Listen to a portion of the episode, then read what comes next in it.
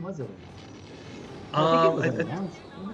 I think it was announced 2018, if I can remember correctly. So like it, has been in the talks at Lucasfilm since uh, 2016.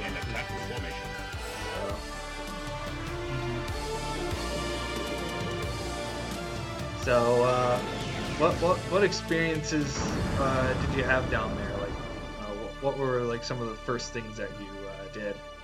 Well, so we um it was kind of an unplanned trip. We I didn't really have any plans to go down there, and then my youngest, my youngest, my son, his birthday was in, in my birthday and his birthday in February. And long story short, with absolutely no no plan, all of a sudden before I knew what was happening, uh, we had a place to stay down there, and we decided to go to Galaxy's Edge. So I had always in my mind planned to have that experience first at Disneyland in California because that's much more my my heritage and my history with Disney. Mm-hmm. Um, but it was one of those things. It was like, well, here's an opportunity, and then all my kids were like, yeah, let's do it. So we did it. Um, so we went down there at the end of February, um, and um, yeah, so it was. I mean, I guess part of part of the experience was the anticipation, like because I, I kind of wasn't expecting to go, and then all of a sudden I was going, and it was like, whoa, I'm actually going. Which is, I mean, right? So like for a Star Wars fan, this is about as exciting a thing as you could, you know, look forward to doing, as far as I can think of. I mean, other than like being on set when they're sh- shooting a movie or something, maybe, or or meeting, you know, the characters on set or something. But um, but yeah, so we so I mean I think the so the we got there and the first day we were down there we didn't go to any of the parks and then the first day when we went to the parks we went to Hollywood Studios. So very exciting. Um, uh, we had we did spend some time down at, at Disney Springs, which is kind of like the the shopping and dining area part of the park. Um, and that was like the first thing that we experienced was going there and and there was there were two separate um, exclusively Star Wars stores or shopping places Mm-hmm. um, that were super cool. Um, that was pretty exciting. Like some of them, I mean, like there's so much merchandise there that you don't see anywhere else. Um, probably the most exciting stuff was exciting thing was the legacy lightsabers, like the the lightsabers that they had displayed and on sale. Um, super cool, like really cool, really cool stuff. Um, but we did so we went to the hollywood studios the second day we you know got into the park um, i think we actually went to star tours first because when you're walking in when you're in the park when you when you're going to galaxy's edge like on the way to galaxy's edge star tours is there before you get to galaxy's edge Oh, okay. you can almost see the entrance to galaxy's edge from the star tours line um, so there was no line at all so Mhm. we were like let's just hit Star Tours real quick before we do that. Oh, okay. So we jumped in to line the line at Star Tours there, which none of my kids had ever been to Star Tours at in Orlando. So that was pretty cool. They have a great that setup with the AT-AT and the was super Mhm. cool. Um, and it was uh, very cool. Um, the the I think the oh man, I'm forgetting what, which adventure we had.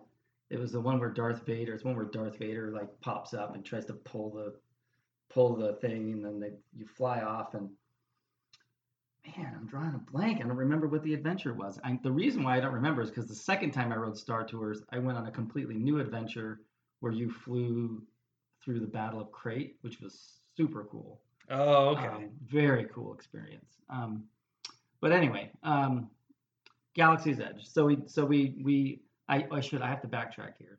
I'm totally scattered right now.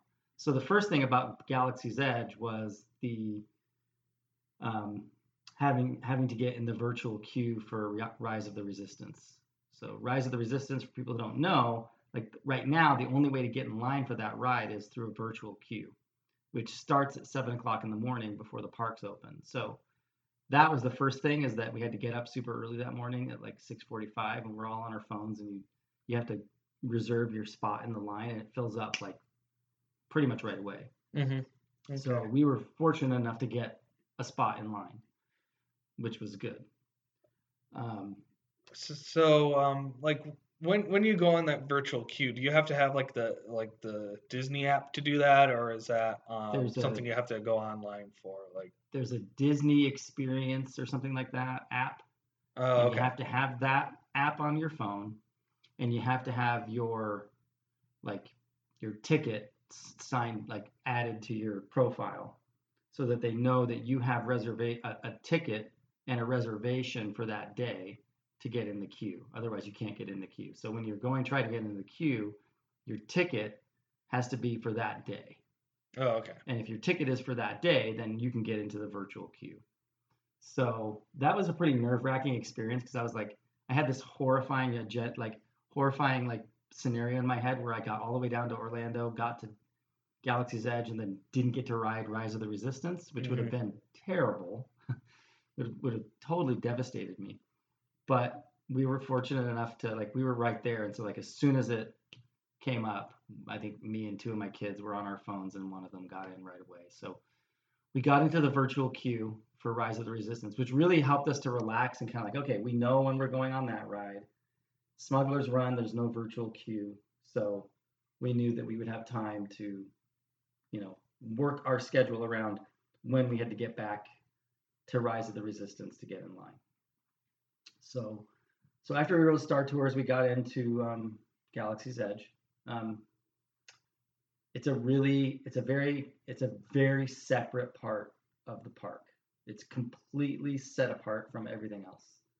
You walk in, there's a giant like tunnel and big wall and like rocks and like it's completely. So when you're walking in, you can't really see anything inside at all oh wow, and then you go through this tunnel, uh, and then you emerge into um, Batuu, um, which was cool, very immersive. So like you feel like you're actually have walked into this like, you know, trading spaceport. Mm. Um, so the first thing about it that I think I really noticed that I was impressed with was just how immersive it is. Like when you're in that part of the park, it is completely in, like you can't see anything else in the park. Um, you can't really hear anything else, um, and it's very immersive. So you you really do feel like you're in a specific location, um, which was pretty cool. Um, there isn't a whole lot to see when you first walk in. There's a few. Sh- there's a Poe's X-wing. It's close to the entrance. Rise of the Resistance. That ride is at right at the entrance to the to Galaxy's Edge. Um, but of course, like the first time you're there, like for me, it was like, "Where's the Millennium Falcon?" hmm Like I, I I didn't rush to get to it, but I was like, "Okay, we're gonna walk through this, but like, where's the Millennium Falcon?" Like, that was the, the the thing that was most anticipated for me. Um, but so we knew we didn't have to be at Rise of the Resistance for a couple of hours, so we just kind of slowly made our way to towards um, Smuggler's Run, towards the Millennium Falcon. Um, overall, first impression, like I said, very immersive, very immersive. Really, like, felt like you were in, you know, but at the same time, it was immersive and like there was some things you would see that were very clearly Star Wars, you know, mm-hmm. related. But it was just a little bit weird because there's definitely parts of it where you'd be walking around and if you didn't know any better, you would you wouldn't necessarily know that, that it was Star Wars. Um, it's not a location that's in any of the movies, hmm um, and a lot of the, the the that part of the park doesn't have a distinctively Star Wars look to it. It looks similar to things you've seen in the movies. It has some some feels of that, but um, it was just it's just one of the things that I just found my overall first impression was this is really cool. I'm really excited. There was definitely things that were cool, but it was like it, it hit me like I'm not walking into like somewhere on Tatooine or somewhere on Naboo or some something that I recognize that I could feel like I'm in Star Wars. Like it just wasn't Mhm. quite that. Um, anyway, we we walked our way through. Um, we probably the first and most meaningful experience we had was the blue milk. So we didn't know where that was, but we were walking, and before we got to Smuggler's Run, we stumbled upon the blue milk stand. hmm And so my daughter jumped on the app um, and ordered blue milk, which is a whole other part of the like everything's app driven in the park. Like so, like you they you can order food, um, get in line for certain rides, um, reserve places in line for some of the stores. You have to actually get in line. Um, I don't know if that's just a COVID thing because there was so many limitations, but that was Mhm. what was going on. Um, so the blue milk was definitely that was super fun. Like we had our little moment where we all had blue milk and um, and there's a there's a, a replica of one of Kylo's ships there and we took a picture in front of that with the blue milk and that was cool and the blue milk was amazing it was also eight dollars which was ridiculous Mhm. eight dollars for like a cup you know like uh, you can't see me right now but like for a cup this big So of blue milk eight dollars. So like for for for the five of us to have uh, blue milk was like 40 bucks. Oh my, yeah. At least uh, like please tell me you get to keep like uh, is it like a cup that you get to keep or is it like one of those like it's just a clear plastic cup. Oh, nothing What? commemorative about it. I don't know if there was the option to do that or not but we- I didn't see oh any. no. Um, the blue milk I thought was amazing. It was delicious. It was Mhm. great, but under no circumstance would I just randomly pay eight dollars for that size of a cup of virtually anything. hmm Um, maybe an alcoholic beverage, but like other than that, like I mean, it wasn't it wasn't large. It, I, all I'll say about it is it, I really it tasted good. The texture was good. It was a really fun drink to drink, and drinking it in Galaxy's Edge, having that experience with family was super cool. Like it was really fun. It was just fun. It's a fun moment. I liked it. Um, so anyway, so and then as we were walking with the the, the blue milk, um, then we came up on the Millennium Falcon, which is really tucked way back in the back corner of Galaxy's Edge. So it's, Mhm. you, you have to go through the whole, pretty much the whole, the whole park to get to Smuggler's Run. It's tucked way back in there. Okay. Yeah. Yeah, like I've I've seen. I don't I don't know if you've seen the uh, um, uh, Galaxy's Edge uh, documentary thing on Disney Plus or not, but it but it think I did. but it made it look like the Millennium Falcon was like right in the front of the entrance. But I, don't- I don't know if it was. I don't know if that was like played to trick the eye, but that's what I got. out of it. It's I was like, way wow. back. Oh, It's okay. way back. You have to walk through pretty much the whole. The, the Smuggler's Run is it, you can't go past it. Like it's in the back corner. Oh, okay. Um, there's places to the right and left. Well, not even to the right. It's like in the way back corner on the right. You you can't go anywhere past it. It's in the back. Hmm. Um, which is kind of cool because like it builds builds anticipation and Mhm. like you're walking through and like you know it's like, but um, but that was probably the first moment where you, where I was like, where you have that you know wow Mhm. like there's the Millennium Falcon and seeing the cockpit like you know high up above you like in real in, in real time like to scale very authentic looking um, with the sounds and, and things going on like it's very much that feel that it's like a, a ship that's parked at a spaceport but that's getting ready to take off Mhm. kind of a feel um, so the Millennium Falcon itself from the outside was was was really cool um, really just amazing attention to detail. Um, and and the way that the ride is set up and the way the line is set up you really are just like the line pretty much is centered around a lot of it around the falcon itself. So you're seeing it from all these different angles. So sometimes you're in line and you're walking like right beneath it like right next to it like it's right there you're Mhm. on the ground and then you're going up a ramp and you're seeing it from the back going up the ramp and then you go up and then you're seeing it from the top from the back Oh, and from dang, the that side. sounds cool. and it's amazing. The view from the top actually was the most impressive to me. Like the way that they captured the back end of the top of the millennium falcon was just like amazing. So it's really cool. Like you get a lot of time to see the millennium falcon from ground level from like even like even with it and then above it and you can see it from all these different angles and get some really good pictures if you want. Um, so that's really cool. Mm-hmm. Um, so waiting in line, that part of waiting in line was really cool. There, there's other things going on in the line that are, they're great. They're not like distinctive or make you feel like you're seeing anything from a movie or anything, Mm-hmm. but there's some cool stuff. Uh, then when you get close to the end of the line, that's when you get into the you get this, the line kind of splits into two, and as you're coming in, where you're approaching the Millennium Falcon, that's where you have the Hondo animatronic who kind of sets up the story of what why you're there and what you're doing and Mhm. so on and so on. The animatronic for Hondo is amazing. Like it, I mean, it really, it, really looks real. Looks very lifelike. Um, and his voice. I mean, I mean, it's really interesting. I like, like you go in there and you're like, and like I'm I walk in and I'm like Hondo. Like I know exactly who that is. I know exactly. I'm Mhm. sure there are so many people who will go to Galaxy's Edge. They will walk through Smuggler's Run. They will see that, and they will have no idea who that is, and they'll just think it's some character that was made for for the ride or for the you know. But for Mhm. me, seeing Hondo that way and the voice was perfect. I don't know if it was the same. I don't know if they actually, yeah, yeah, it was Jim Cummings. yeah. I mean, it's it's perfect, and like, and so it was really fun to almost feel like you were seeing Hondo, you know, Mhm. and hearing his voice and and all that, and so that was entertaining. Um, then pretty much right after that, you you go through a small section, and then you're you enter the Falcon. That was probably the first moment in the park, even more than being outside the Falcon, where I where it's like where you actually feel like you're like in the movie or on set like you've like you've walked into this place that you've seen a thousand times and you're there.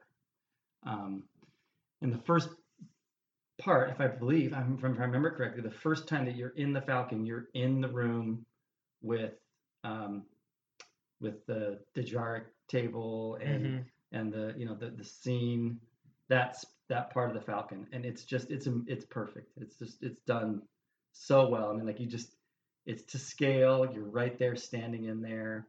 You, i immediately i'm visioning like i'm seeing luke over here with the you know from a new hope like training and han over here like it's just there like the floor everything just amazing. You walk into the you know hallways it's it's it's just all done really well. Like you really do get that totally immersive experience of like i'm in the millennium falcon. And it was just like i don't know how else to say it but it was just like i was just like whoa. And i just soaked it in. It was really really cool. Um and there's and there's just a lot of detail there and it was really really really cool. You have to just you have to be there and see it and feel it and like just have it be all around you to where there's Mhm. no like there's nothing but the millennium falcon. Um, and then i mean it, as if it couldn't get better i mean then you actually go through the cockpit door like i mean it's very it's so well done and so and then and, and and you walking up to the cockpit door you can see the you know the the window. You you you walk into the cockpit it feels and looks exactly the same as the movies in many ways. Um it's just fantastic. It's, a, it was it's just really really well done. Really immersive super fun. Um I won't I won't get into the details of the ride itself in terms of like you know I think most people are aware of like you, flying the Millennium Falcon everybody has a different part that they play. Uh, it's basically that and it's that ride is basically a giant immersive like video game. The, the ride is fully immersive and engaging. You, you are participating the entire time. Um, so it's super fun. You, you fly the Millennium Falcon or you're shooting you know or whatever. Um, so it's really cool that way. But, um, and it was fun it's fun to be in there with people like with like i was there with my kids right so like you're not in there with Mhm. like strangers you're all you're all having this experience for the first time like we're flying the millennium falcon together it doesn't get any better than that so Mhm. um, the ride itself the mission is like you're you're basically i think it was coaxium i think you're trying to smuggle coaxium or something like that and like Mhm. you get a score based on like how well you do on the on your mission like damage and if you successfully whatever and like but honestly the first time i went on there i couldn't care less about that i was just like whatever i tried to do my best i was Mhm. soaking it in i don't know if we owed hondo at the end or not but Mhm. that's it's it is that immersive So so did you like sit in like Han Solo's seat? Like, I sat in Han's Wow. seat the first time, oh, okay. which was pretty weird. hmm and the second time I rode it, I was in Chewie's seat, and I got to actually pull the lever to go into hyperspace, which was crazy. And it's, it, I mean, you're there. The cockpit is there, and the control panel is there. It's very authentic, and you're interacting with it, um, and it's just super fun. Um, so yeah, and it's and it's a very it's a very immersive ride, and it, it was it's very very turbulent. Like it, it, it takes you for a ride. Like you are really moving. Like it's a very, very realistic simulation. Oh wow. Yeah. So it's it was a lot of fun. It was a lot of fun. Um, I think for the first time going through, I was so overwhelmed by just the just the seeing and experiencing of it that I wasn't really soaking in the ride all that much, like the actual ride part. But then the second time I went through, I did soak that up pretty well. Like I was like, wow, this is really cool. So that was Smuggler's Run. Um, then we had a little bit of time. We and, and, and then pretty much like within an I don't know maybe half an hour of that we we had our time at Rise of the Resistance. Uh, we got in line for Rise of the Resistance. You just you you check back in like they'll notify you on the app like when it's time for you to check in in line. You Mhm. show up and you pretty much go right to the right to the line.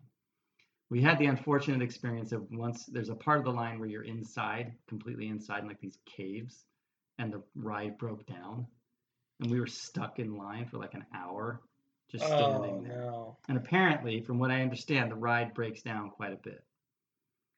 Not, it doesn't get shut down for the day, but it breaks down quite frequently. And I understood why once I wasn't in the ride.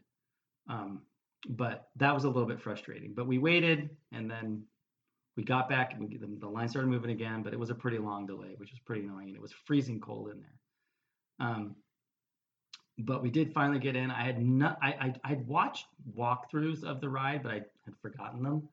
Um, and so all I can say about it, the first thing I would like, that ride is the most unique, not just Star Wars ride. It's the most unique any ride I've ever been on at Disney. Um, it's completely immersive, and there's parts of it where you're actually like you basically go through this ride as if you're a member of the resistance and you're trying to uh, escape or fly. I think they're trying to, I think it's part of the evacuation um, of the resistance base.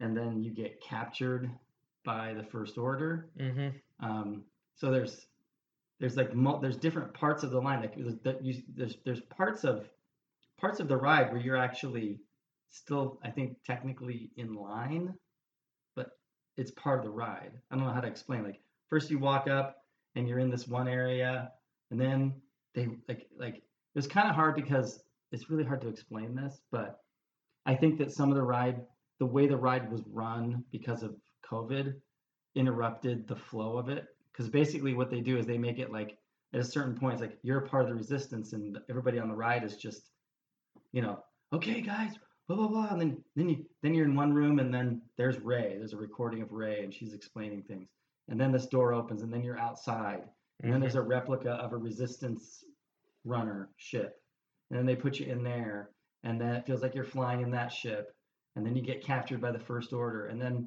the employees who are dressed up like First Order people come in, and they're yelling at you, and then they they take you prisoner, and then and then all of a sudden you're walking and like you're like on a first order ship like totally immersive just like the millennium falcon like like the everything like and and all the employees all the ride personnel are dressed like first order officers and they're talking they're they're it's kind of more like funny but they're not very friendly Mm. so they're like you know it's like it's like they try to simulate like you're actually have these moments where you're like i've been taken i've been captured by the resist by, by the first order Mm. and they're the way they tell you where they stand over there blah, blah, blah, and like they make jokes and it's but like you're but it's very immersive so you really feel like you're in you're in a like and it feels it could also feel very much like an imperial like it's just really well done like you feel like you're in in one of the ships um and then they then from there they usher you into another part of the ride and you're walking and this door opens and then and then you you they file you out and then you're you come into this giant this giant room um, that's a basically a what do you call it? Like a it's that big open part of the ship where the ship's Oh, the hangar. the hangar yeah. You come into this giant hangar like and it's huge you know obviously not to scale but really big and you come in there's a few first order troopers and then you turn and there's just this like wall of first order troopers standing there. Um, and there's a tie fighter and there's this and the it's it really and like the, the the hangar door is open and space is out there. It's like fully immersive. Like it was amazing. It was like really immersive and crazy. And all of that is still technically the line like you haven't even actually gone on the ride yet because then you go through another door then you actually get into the ride part where you're sitting in like a a, a car or whatever very similar to the indiana jones ride hmm um, and then basically from that point, Kylo Ren is chasing you down. Um, and that's the part where I realized why the ride probably breaks down a lot because the thing is on wheels. It's not on a track. Um, it- there's no lines in the floor. Uh, and this thing's just moving all over. Like it's crazy. Like, and like the way the ride goes, like you can never really tell where you're going next. Sometimes you're going backwards. Sometimes you're going forward. Sometimes you're you know, and then like and like Kylo Ren keeps popping up and like he's trying to capture you and um, there's all this stuff in the ship um, and uh, it's it's yeah it was intense it was intense um, and then eventually like you you know you you escape and you come out of the ride and you're still but you're still like I, I all I can tell you is it's it was the most immersive experience I've ever had on a ride where they actually make you feel like you're playing a part in a scene from the movie. And the people that are working in the line are playing roles uh, for the resistance and for um, the first order. Um, and the, and the and the ride itself when you get into the cart it's like it's very yeah very high tech it's very Mhm. immersive um, Kylo's just terrorizing you the whole time is basically the main component of it, which I think you'd really enjoy. It's really cool. hmm Um, yeah, there's just so many things. It's so hard to just describe it. It's, it's like it makes you just want to take everybody there and make them experience it because it's just it's so like when you walk out of the ride, you're just like, wow, that was just so different from any other experience I've had on a Disney ride or a Star Wars ride. Like Star Tours, as as as fun and as immersive as it is, hmm nothing like that. Like there's walkthroughs and ride, just it's crazy. So super cool, super cool. So those were the two. Those were the only two rides in in in that part of the park. Oh, okay. Yeah. So, uh, did you like explore any other parts of Galaxy's Edge, like the um, uh, trying to remember the the guy that collects the things? Uh, Ok- we did. Okudar. We went to Dok-Ondar's Den of Antiquities. Oh yeah. which mhm. is very I mean it's super cool it's very very small um, which i was a little thrown off by um, and there isn't actually that much merchandise there. The, the focal point of that uh, store is the legacy lightsabers. Okay. that's kind of the primary place in the park that you would buy the legacy lightsabers. Like i, I bought i got the luke uh, the return of the jedi luke lightsaber there. Um, but there is it's a it's not very big but that store is like i mean like i've never seen like the whole store is like there's just things everywhere. It's like it goes pretty high up and there's just there's so many cool replica helmets creatures weapons. Like i mean there's it's it, you could probably spend an hour in there just seeing oh oh my gosh like it's it's just fully Mhm. immersive. And Dok-Ondar is like this hammerhead character and Oh, uh, he's in this like yeah and he's he's there in the in this in the store. Mhm. um, very cool. That that was actually one of my favorite moments actually because it was there's just there was just it was one of those places where like every time you turn around you're like oh look at that. Oh look at that. Oh my gosh look at that. Oh, oh did you see that? Oh you missed I missed it. Like you could walk around in that store like 50 times and see something new every time which was super cool. Um we didn't do the lightsaber the Savi's workshop. Mm-hmm. it's like two hundred dollars per lightsaber to build. Um, and it's like, so like in theory for me, like if I and my whole family wanted to do that, that's a thousand dollars. Oh, And it's like, yikes. no, no. Now I have heard that it's a really cool experience. Mm-hmm. Um, but for me, it was like it's like if I'm gonna spend that much money on a lightsaber, I'm getting one of the legacy lights, like the ones because the ones that you build don't, don't actually replicate any movie prop lightsaber. Mm-hmm. Um, and I just couldn't. I just the the cost just I just was like that just doesn't. I don't care how cool the experience is. I just don't think it's worth 200 bucks. Like maybe at some point, but yeah, we skipped that part. Mm-hmm. And the droid workshop, we didn't do that either. Um, that's a little more reasonably priced, but I think that's even like a hundred bucks to build your own droid. Um, I feel like I saw more people who had the droids than the build your own lightsaber. Um, Mm, okay. I had very little interest in doing the droid thing just because it's like I don't know, like pay that much money to like put together your own plastic toy, like Mm-hmm. essentially. I mean, I know you can do some pretty cool high tech stuff with that, but like there just wasn't a draw for that for me. I feel like those that's part of what I thought was a little bit off putting about the whole experience was that like it's like there's two rides in there and the rides are 100% like not disappointing at all. They're they're great. Mm-hmm. But apart from that, and apart from the immersive experience, the only other real thing to do there is spend a lot of money. Like, Yeah, and, and, know, and, knowing Star Wars fans, that's basically what we're best at. I mean, like, like you put a Star Wars fan in there on a budget, and they're going to be in pain. Like, it's, it's, it's, it's, it's just there's so much stuff. Um, Uh, that's why I keep telling you, but if you're going to save up money, I'm, because I'm, sa- I'm, you save, can- I'm saving up now, and like I've I've done my taxes and like my tax refund, and uh, like where where's my state money gonna go? Probably there. You could easily you could easily drop 500 600 Oh. or more i mean depending on what you're looking Yeah. for i mean there's everything from like you know keychains and Mhm. magnets for your fridge to like there was stuff there that I I'm trying to remember what some of the more expensive stuff was but there was like you know stuff well over $500 or more Oh, wow. Um, so uh, it's it's it's and then and I think the part of the also part of the issue was we didn't we also didn't go to the um, cantina primarily because I couldn't get a reservation and I tried for from weeks ahead. Oh, Um, that that has to be like done weeks ahead.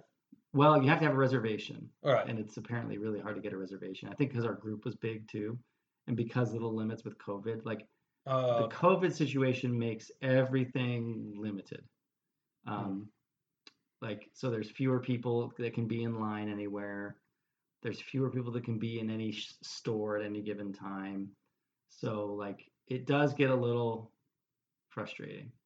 Um, so we weren't able to do that. That was the I wanted to do that. I wanted to do the the cantina, even though I'm sure it was probably like super overpriced and probably not really worth. But the, Mhm. but for the experience, just but we couldn't. Um, so other than that, it's just you you're walking around. There were like another thing that was kind of a bummer was that I know like when it's not like if we weren't in the pandemic situation, like it's a lot more immersive with like characters walking around the park, hmm and there was none of that. There's one Chewbacca character like standing up on a scaffolding, like who came out and waved to people, but Oh, there okay. was no like Kylo Ren marching through or Rey or the First Order troopers like that, which I'm sure you've probably seen. Oh, yeah. None of that. Oh, okay. None of that.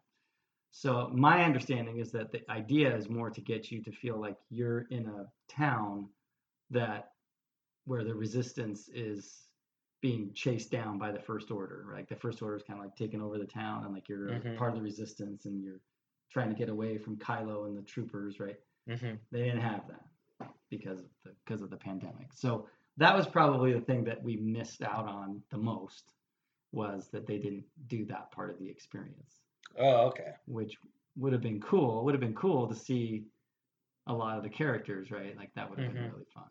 Um, but I will say again, like there are times when you're walking through there where the the the the, the way that it's built, it's so high up and it's so immersive that you do really have this feeling like that you're in this like bustling spaceport, you know, hmm where and like they have like speakers set up everywhere and it simulates like ships flying over and it feels very immersive. So I think we missed a little bit of that because of when we went, which makes me want to go back. Um, but that was really cool. And I will say that I think this kind of leads into my my one pretty significant criticism is that when you're there, um, and I mentioned this a little bit before. So, you know, you're in this Star Wars land, right? But hmm the location does not exist in any movie, TV show, or any property of Star Wars at all. hmm And so, like I said, it's very immersive and it's really fun and cool. And there's definitely parts of it that make it very obvious that you're in a Star Wars themed land. But like I, I don't I've, it's not it's like I would have I found myself wishing very strongly like that this would have been a location from one of the movies. Any location. Like whether it be Mos Eisley or somewhere on Coruscant or or Mhm. or or or I don't know, even Maz Kanata's castle or so- Oh, that that would have been cool. I mean, it's something that would have made me feel like I, I think I think that I think so. Number one, I think that it, it that was the weak point for me was they missed the opportunity to create an environment that was that immersive that was directly pulled out of one of the movies. Mm. Because the times when the park worked the most was when you felt that, like when you're on Smuggler's Run, like you you feel like you're on the Millennium Falcon, like you're in Mhm. Star Wars. When you're on the Rise of the Resistance ride, you feel like you're literally in the movie, like you're experiencing the sequel trilogy, right? hmm But apart from that, that wasn't the feeling. It was Hmm. very not not immersive in the, in the strictest Star Wars sense, and that was also reflected in the uh, merchandise. Like the merchandising was heavily heavily towards sequel trilogy. Like a lot of the really cool stuff that you would see to buy was all sequel trilogy. There was very there was much less merchandise that reflected this the original or prequel trilogies at all. I Oh, mean, wow. you'd be hard pressed to find any prequel prequel related merchandise. Uh, yeah, and, and, and, uh, part of me feels like that was because uh, like the ideas for this park were probably made like around like when the Force Awakens came out, and like a, like this hate for the prequels was still kind of lingering in like everybody on all the higher ups uh, minds, um, which I feel like that's an area that that can change, um, and uh, and I definitely can see like se- uh, prequel trilogy stuff being sli- slowly moved in there uh, once they kind of realize that like prequel trilogy stuff sells pretty like just as or possibly even better than what the sequel trilogy does. And I, I think Mhm. ha- I think Hasbro has actually caught on to that boat uh, a little bit quicker than what Disney is. So Well, I mean, the, the Jar Jar Black series figure is pretty popular, apparently. I don't know if you've heard that or seen that. Uh, The, yes, The Jar Jar Black series figure, which is Mhm. really a cool figure. yeah. Really mhm. cool. So I, I- I think I'll probably get like one of those uh, eventually, but I, I want to get the one with the uh, um, the Phantom Menace uh, uh, back card, like the like the like it looked like the ones Oh, that the uh, vintage one. yes, Right. like even, even though I do have the vintage ones uh, uh, at my place uh, that I've collected over the years, um, but but yeah, I've always kind of liked the Black Series with the um, OG collecting uh, Mhm. cards. Oh yeah. Oh that tho- that's yeah, way cooler. So, Yeah, I think that was that was my biggest thing. It was like you're there, and it's just really weird. Like, and on, on one hand, it's super exciting. It's Mhm. very Star Wars. There's a it's a very Star Wars feeling and moment and experience. But there is just for me, and I know there's a lot of people who have I've heard a lot of people talking about this online. It, and I know that they talked about this at Disney, you know, and I think Mhm. that, that I, I really think I think that the oh, i mean overall like n- now like you know after the everything that's happened since since the you know Galaxy's Edge opened these parks I think overall everything's played out and it's very very clear like you're not going to cash in on the sequel trilogy and I'm not a sequel trilogy hater at all like I really Mhm. enjoyed the sequel trilogy I definitely had my issues with Last Jedi and how the trilogy was handled overall I mhm. think that they also get hit a little too hard over the head for some things that were out of their control, like Carrie Fisher dying, Mhm. which I think people forget, like you know, like that that threw a lot of things off. Um, I'm not a sequel trilogy hater. I enjoyed the sequel trilogy uh, very much. I loved Force Awakens. Um, I largely enjoyed Rise of Skywalker, um, even though I think it suffered from the previous film. But it just wasn't like like for me also because I'm older. Like like when I think go to Star Wars land, like I'm thinking original trilogy Oh, okay. and I just didn't. You don't get much of it, um, which is I mean, like Smuggler's Run is the closest thing to like that that moment of like that true connection to Star Wars and to the original trilogy and to the Millennium Falcon and to a ship and a scene and a location and that that's quintessentially Star Wars. Other than that, you know, Rise of the Resistance is a fully immersive sequel trilogy experience, and it's incredible. And I- Mhm. I, I don't know how anybody could be such a hater of the sequel trilogy that they couldn't enjoy that ride. It's really, really cool. Mhm.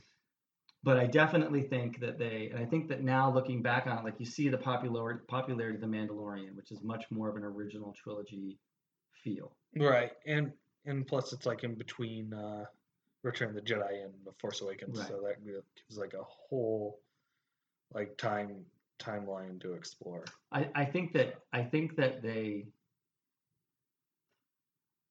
I just don't I think I personally think and I hope that they will eventually realize that they made a mistake Mm-hmm. and either and and and Galaxy's Edge is, is massive. You could easily split it up. You could have like one part that looks like Mos Eisley, one part that looks like Coruscant, one part that looks like I don't know, Hoth if you wanted to, um, or just do one big. You know, I just think they need to make it Somewhat like relatively immersive. of of the films like like like it would be like it would be like if you went to Universal and Harry Potter Land was like some location that was never in the movies. It was like oh, Okay. what? Like the draw of that Harry Potter is that right you you step right into the movie. That's what you should be doing, right? They should be creating an environment where you feel like you have walked directly into a fully immersive location pulled right out of one of the movies. And they didn't they chose not to do that. Um, Mm-hmm. and and they chose to do it like they and they say well they chose to do it in the sequel trilogy area era well not even that like Batuu is not a sequel trilogy location Planet. Uh huh. it's it they, they made it up you know and, and then they tried to get you into it with the books and the comics which fell completely flat Yeah, I I did I did uh, pick up the um, Galaxy's Edge comic and it it was fine, but it's not even like my top favorite comics of all time either. Um, like yeah it, it didn't even like really like it was it was a fine location, but it just felt like a comic book location that I could probably forget about. oh uh, like- 100% Like I I even have trouble remembering the um, planet that was uh, in uh, the Screaming Citadel. Uh, uh, um, oh in the, com- in the Star yeah, Wars for, for Star Wars comics. yeah Uh, i mean t- to me it's so, like it's yeah, it's to me it's like first so star wars always you know, at, at least up to this point. I mean, Mandalorian is a step in another direction, but Star Wars lives in movies, Mm-hmm. right? That's So if you're gonna make- movies. A Star Wars land. Why on earth wouldn't you make it a location from one of the movies? And I think that was a miscalculation. And I think I don't I don't even think that that's disputable. There's Mhm. no question. Like the sequel trilogy is not where the money is for Disney right now. It's just not. Like there's you're still gonna sell uh, original trilogy and prequel trilogy toys. I think more than sequel trilogy. Mhm. You're not gonna. they're- They're not doing, and none of the new stuff that was announced has any real connection to the sequel trilogy that I can think of.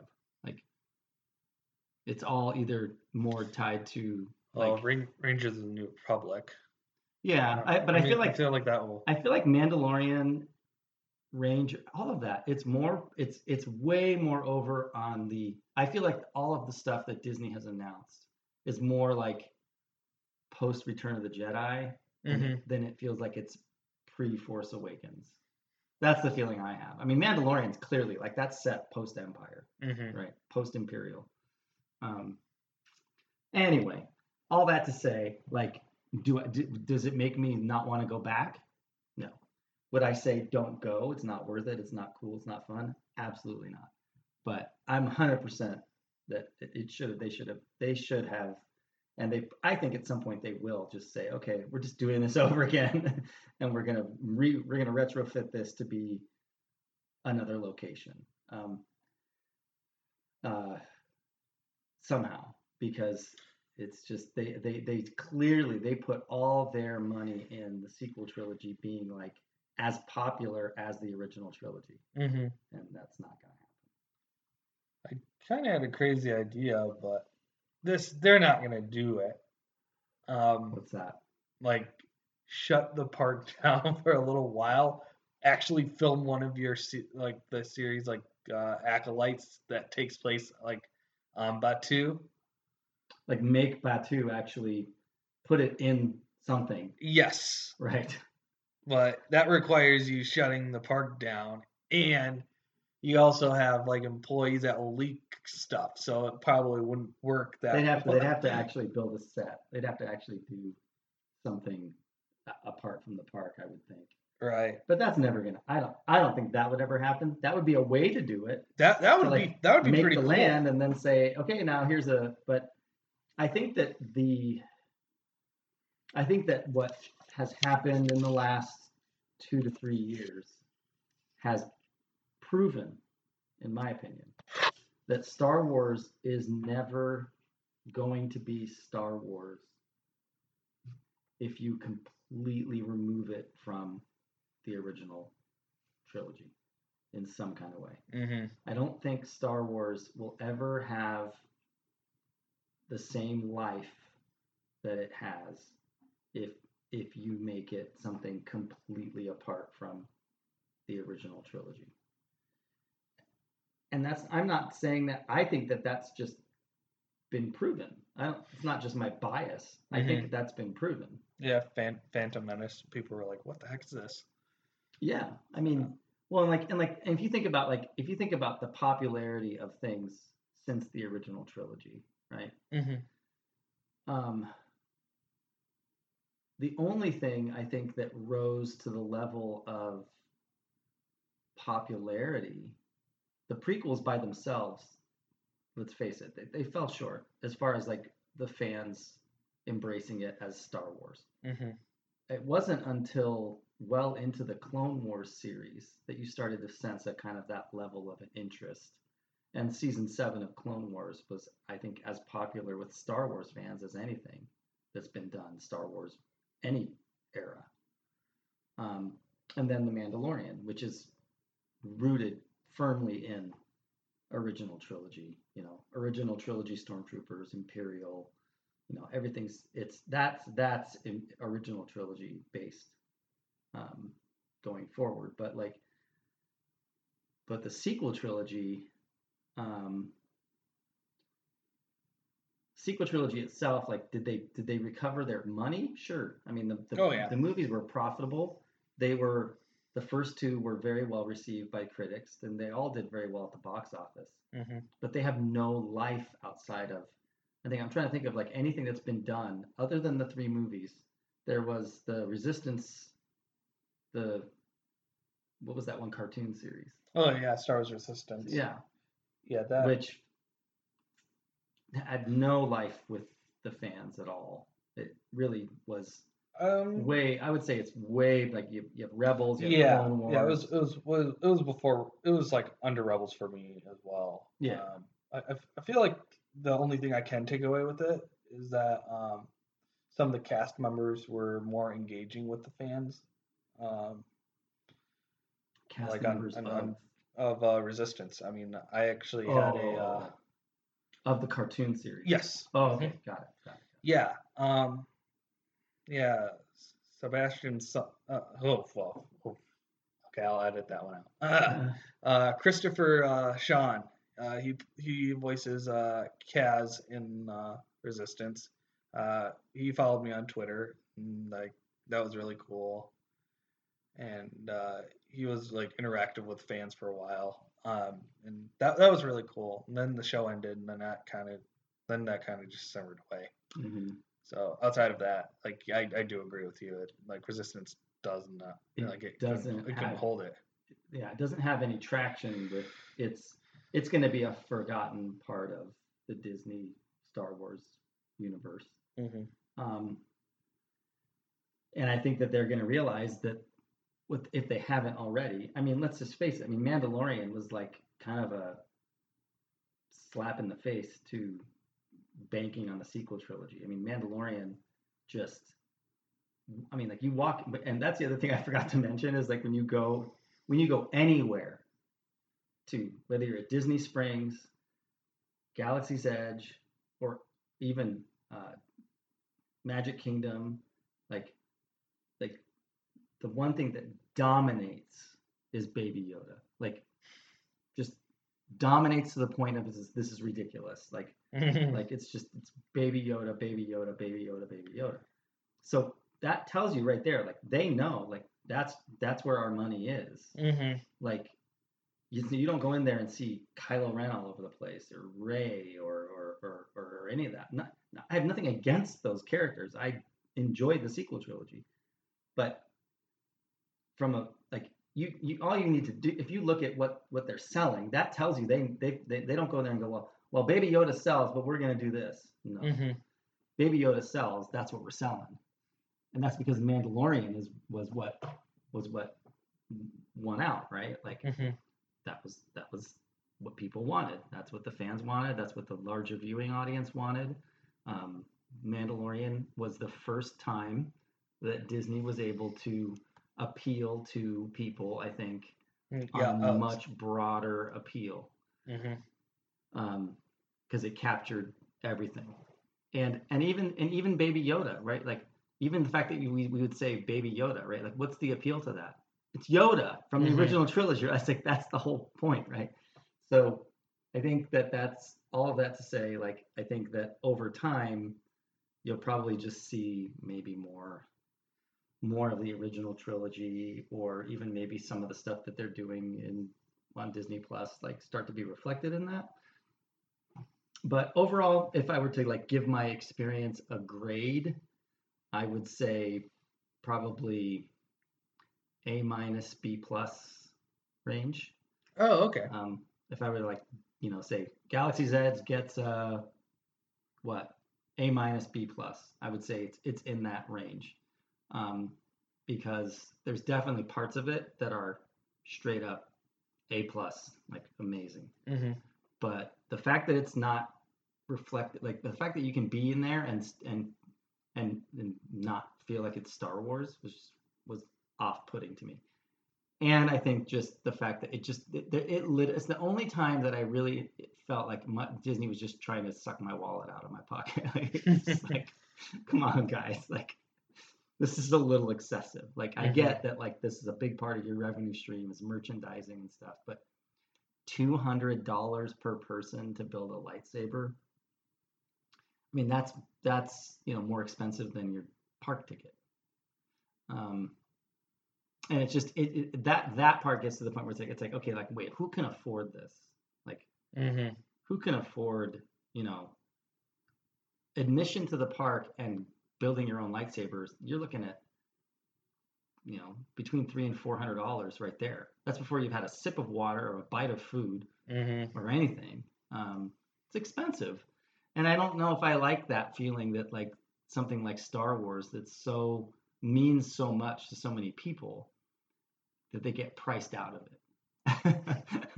Feels a little weird.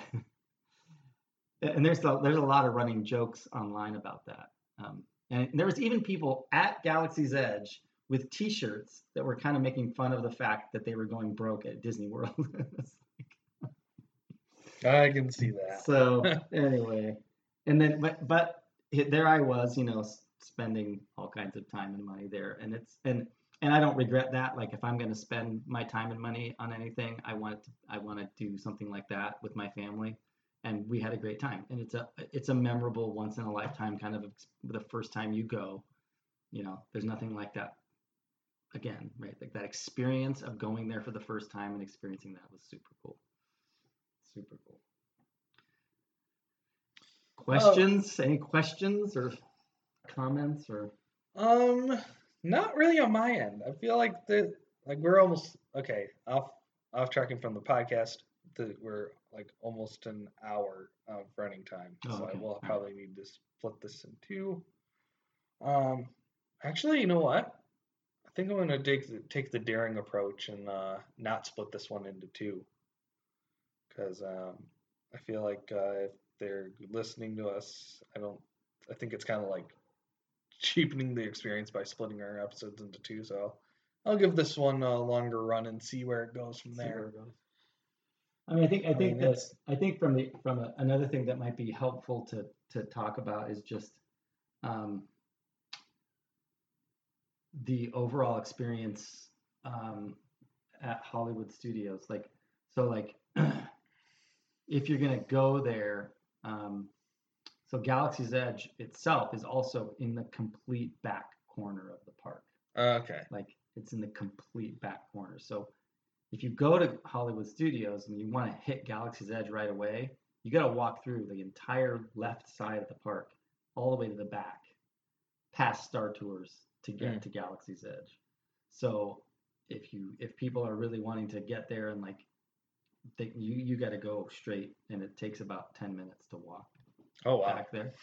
Um, the big thing is the the virtual queue, which I'm sure most people, if they're going to go there, are going to find out. Like I I would hate to see people not know that and get there, Mhm. and then they're like, I have to get in the queue, and by the time they know, they're locked out of that ride. Um, so super important. Um, and um, I would say also don't don't miss the opportunity to go to Disney Springs. Um, the the Lego store there, super cool. A lot of really cool Star Wars life size Lego things built outside that store. Mm-hmm. Um, there's two stores in Disney Springs that are explicitly Star Wars. One of them is much more sequel trilogy, but the other one is more original trilogy Mandalorian. oh, okay. really cool. Um, another thing, totally on a side tangent, is we went to Planet Hollywood, the restaurant at Disney Springs, and they had some of the coolest Star Wars memorabilia I've ever seen. There, right when you walk in, there's an a, there's a a New Hope Chewbacca worn costume, Oh wow. and inside uh, there's actually a New Hope used Darth Vader mask on the wall. Um, and there's a Mandalorian stormtrooper, like Mandalorian TV show recorded used stormtrooper. So there's some really cool memorabilia in there that's worth checking out. And and then there's just there's Star Wars stuff just sprinkled everywhere. Like if you pay attention, it's just kind of everywhere. But Mm-hmm. So that's another that's that's the last thing I'll say about it. Uh, thanks again for uh, sticking with us um, through thick and thin. Even though we've been uh, um, off the air for about three months, uh, that was just mainly because we are preparing to do a lot of new stuff to the show. Um, we've uh, bought some new uh, podcasting equipment, including microphones, and we have um, decided to bring more people onto the Trench Run uh, crew. And uh, we will be introducing those people later on. These are people that have been on the show before. Uh, David, Sean, and uh, Jacob is going to be our sound guy. Uh, um, Jacob Hendricks, uh, who's voiced his opinion on so, um, um, on some matters during the show. And we will be back probably to talk about the uh, extra stuff that's been put on to Disney Plus. And uh, and uh, if you want to check us out, uh, you can check us out at Trench Run Report on uh, Twitter, Instagram, and uh, Facebook. And you can also check out Aaron's experiences at Galaxy's Edge on our Instagram and Twitter account. Um, if you want to follow us individually, you can follow Aaron at Bro Russo on uh, Twitter and Instagram, and you can follow me at BootsFet1 on uh, Twitter and Instagram as well. And uh, that will that all I can say is that's all for right now, and uh, stay tuned for more out of Trench Run Report. May the force be with you. Always. Great shot, kid. That was